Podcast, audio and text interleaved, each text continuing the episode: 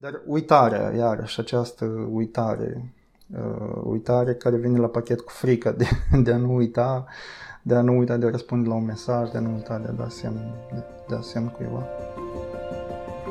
Salut, sunt Oxana Greacenco, jurnalistă la moldova.org.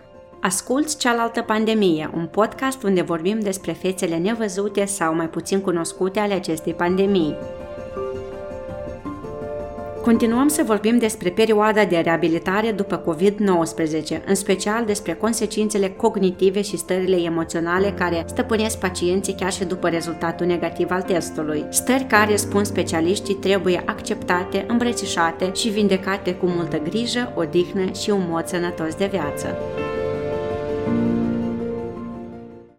În acest episod îl avem ca invitat pe Ion Gnatiuc, un tânăr creator de filme care ne-a povestit cum e viața sa post-COVID, cum a fost revenirea la activitățile profesionale, dar și cu ce provocări, lecții și ajustări ale rutinei a venit perioada de reabilitare pentru el. Conform protocolului, Ion a avut o formă ușoară de COVID, însă cele două săptămâni care l-au ținut imobilizat la pat au fost departe de a fi numite ușoare. Am simțit în anumite momente uh, sufocare sau trezire din somn de la, de la sufocare și această oboseală care nu era neapărat înainte. Având în vedere că așa când o, o compari cu tine, pare, pare trist. Când o compari cu oameni care au urmări mai mari, uh, Uh, îți și rușine să vorbești despre aceste consecințe. Ion spune că ideea că acest virus este unul nou, iar oamenii de știință nu-i cunosc încă toate aspectele, l-a făcut să se simtă și mai anxios, nesigur pe tratament, reacții și urmări. Uh, iarăși, ca la o afecțiune obișnuită, tu știi că te îmbolnăvești de ceva, știi că este un tratament, știi că el mai devreme sau mai târziu o să dea, uh, o să-și facă efect și o să tratezi. Ceea ce la mine, ceea ce în cazul COVID-ului nu știi Astăzi poți fi mai bine, mâine poți să revină sau poți fi mai rău. Groaza că s-ar putea ajunge la spital, la intubare și la chestii genul ăsta. Și gândul că nu există o soluție pentru asta, gen un, un medicament, un vaccin, un ceva. Gândul este mai tare te sperii decât zilele alea, 9 uh, zile de febră de asta, de oscilant 37-39. Chiar dacă virusul părăsise, Ion nu s-a simțit apt să părăsească casa o perioadă. Oboseala și chinurile din timpul tratamentului, durerile fizice și urmările cognitive se lasă simțite. După febra asta intensă și aceste dureri musculare intense, a fost o perioadă de 3 zile când și era inclusiv după ce încheiasem tratamentul, a fost o perioadă de 3 zile în care parcă eram beat și era, era, era prea periculos să urc la volan să conduc, pentru că simțeam că nu am concentrare și nu, nu, nu sunt pierdut în spațiu. Și iată, când, în momentul în care au expirat aceste trei zile, eu cred că atunci am început recuperarea, pentru că chiar dacă medicul îmi dăduse voie să ies, dar în astea trei zile eu încă eram, uh, mă simțeam așa, purtat de, de val. După dispariția simptomelor mai grele, care a coincis și cu perioada tratamentului, Ion și-a luat o săptămână de pauză înainte să revină la muncă. Această săptămână de odihnă, exerciții fizice ușoare și alimentație sănătoasă a fost decisivă în procesul său de recuperare, spune el. Când revii la lucru, e, e foarte greu pentru că nu revii după concediu, știi? Adică nu vii după o tură pe munte în care te încarci de serotonină sau nu știu, de pe, de pe ceva plajă din Cipru. Uh, dar, dar a fost o tranziție mai ușoară. În, a fost foarte greu pentru Raisa, pentru soție, pentru că ea, imediat după tratament, imediat a început să lucreze și ea nu a avut timp deloc, de exemplu. Și am văzut-o inclusiv toate efectele de care vorbeam mai sus, cu oboseala și cu respirația la ea au fost mai intense, tocmai pentru că ea nu a avut această pernă de, de tranziție pe care am avut-o, pe care am avut-o eu. Ioan mărturisește că cea mai provocatoare parte a revenirii sale la muncă, pe lângă oboseala și lipsa de concentrare, au fost problemele legate de memorie. Partea de uitare. Deci umblu carnețelul după mine acum și îmi repet tot timpul, dacă intru pe un tab să-ți scriu ție că uite sunt disponibil să discutăm, trebuie să fac asta imediat, pentru că dacă văd o altă chestie, eu uit de ce am intrat și că trebuie să-ți scriu ție sau, sau chestii genul ăsta. Dar uitarea, iarăși, această uitare, uh, uitare care vine la pachet cu frica de,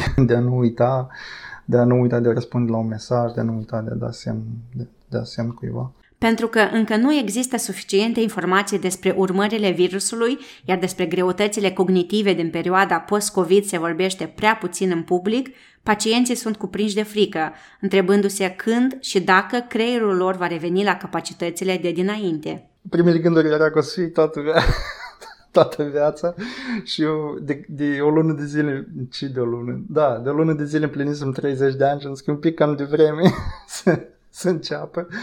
Dar uh, a fost un moment în care uh, cred că venise de la tine un document cu recomandări de la Organizația Mondială a Sănătății uh, în care zicea că e cumva o chestie normală și temporară, la fel ca și gustul și mirosul. Și în momentul în care am început să discutăm cu alți oameni și ne spună că și eu trecut prin asta, dar uh, trece.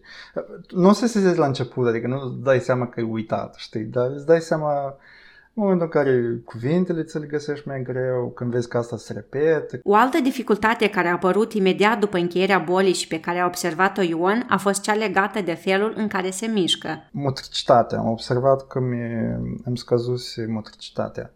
Și, de exemplu, timp de o săptămână, la diferite sesiuni de astea de apeluri online, mă jucam în permanență cu ceva în mână și dacă nu mă concentram pe joc, mă trezeam că scăpam, știi? Și era important să nu fie cana cu cafea sau alte chestii, pentru că cred că am numărat cu vrei să am stricat patru pahare și o cană în perioada asta, pentru că le scăpam de mână, adică nu, nu, nu, nu-ți dai seama. Ion mai spune că în cazul său a contat foarte mult înțelegerea oamenilor cu care lucrează. E atât de important să nu fii rușinat să vorbești despre schimbările pe care le simți în corpul și creierul tău după boală, mai ales că acestea afectează în mod inevitabil productivitatea muncii, iar dacă toată lumea ar vorbi mai deschis prin ce trece, ar exista și mai multă empatie din partea colegilor și a șefilor. Este greu partea bună la revenit la lucru e când ai oameni înțelegători care, uh, care te așteaptă, care, care, pe care nu trebuie să-i convingi că asta e nașpa sau să, nu știu, să faci o, un soi de tiradă de asta de victimizare, știi? Și asta au contat de altfel foarte mult. Oamenii care ne-au susținut, Uh, și oamenii care ne-au așteptat. Ion mai spune că experiența bolii l-a motivat să depună maxim efort ca să-și ajute creierul și corpul să treacă mai rapid prin perioada de reabilitare. A introdus noi obiceiuri în rutina sa, a revenit la activitățile fizice și a devenit cel mai bun prieten cu ceaiul de cătină. Uh, de 10 zile deja mă trezesc uh, la 5 jumate dimineața. Fac exerciții pe timp de zi, la prânz îmi permit să ies bag o tură cu bicicleta, aceleași ceaiuri, uh, aceeași, uh, aceeași alimentație. De fapt, sunt recomandările care erau și înainte, uh, când ești bolnav, numai, toată lumea zicea, fă exerciții de respirație, dar în momentele alea când eu umblam beat prin casă cu febră 39, numai exerciții de respirație nu, uh, nu mi-era, știi, și da, asta acum. Pe cât posibil. Exercițiile astea la îndemână, de stretching, știi, care le faci pe o saltea sau pe un, pe un, pe un presop.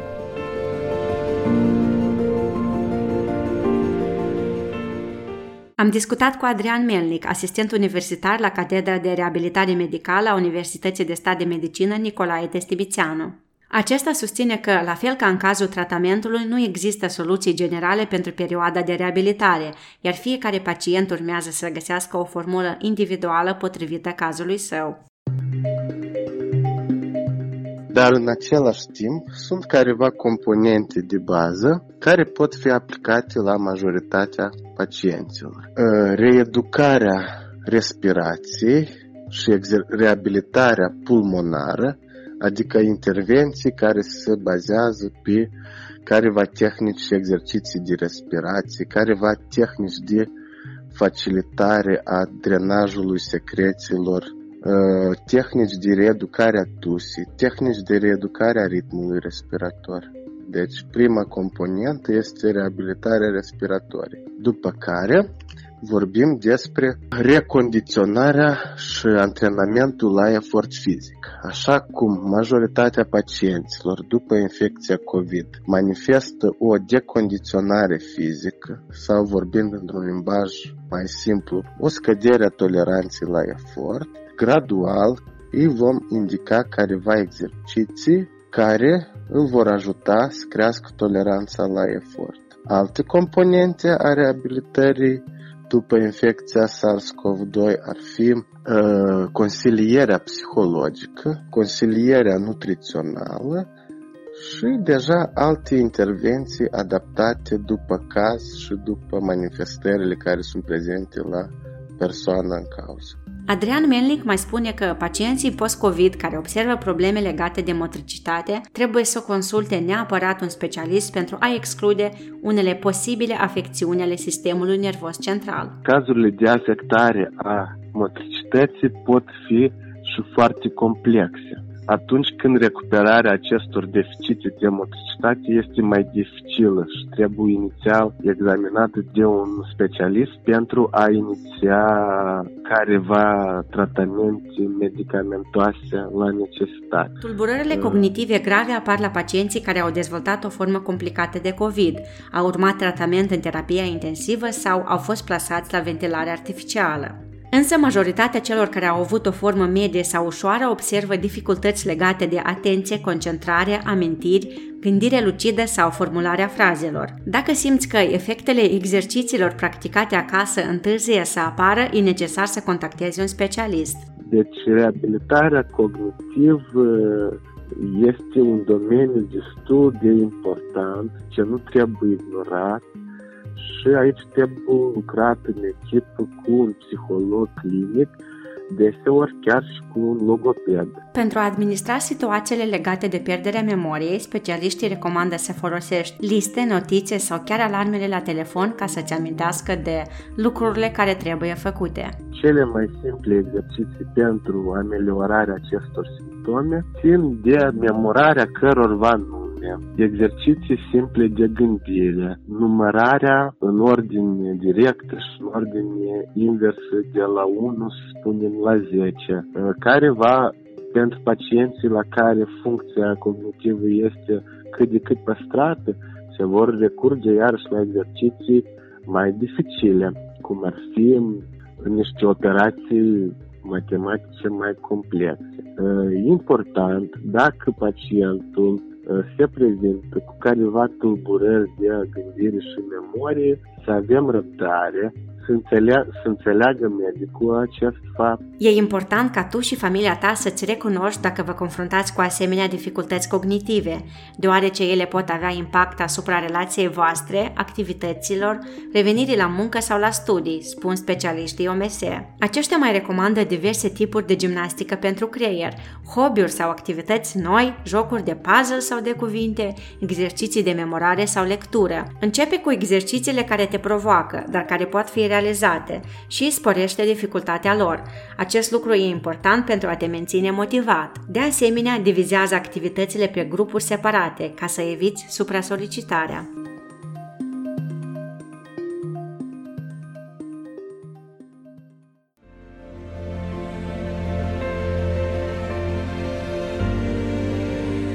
Ai ascultat episodul 2 din cel de-al doilea sezon al podcastului Cealaltă Pandemie, unde vorbim despre perioada de recuperare și greutățile cu care vine aceasta pentru pacienții COVID. Găsește podcastul pe moldova.org și pe toate platformele de distribuție. Acest podcast a fost elaborat în cadrul campaniei de informare și suport în reabilitarea fizică și psihologică după COVID-19, desfășurată de Ministerul Sănătății, Muncii și Protecției Sociale cu sprijinul Organizației Mondiale a Sănătății și Agenției Elvețiene pentru Dezvoltare și Cooperare. Opiniile exprimate în acest podcast aparțin în exclusivitate autorilor. La realizarea acestui episod au contribuit Anastasia Condruc și Ștefan Grigoriță. Pe curând, ai grijă de tine și de cei de lângă tine.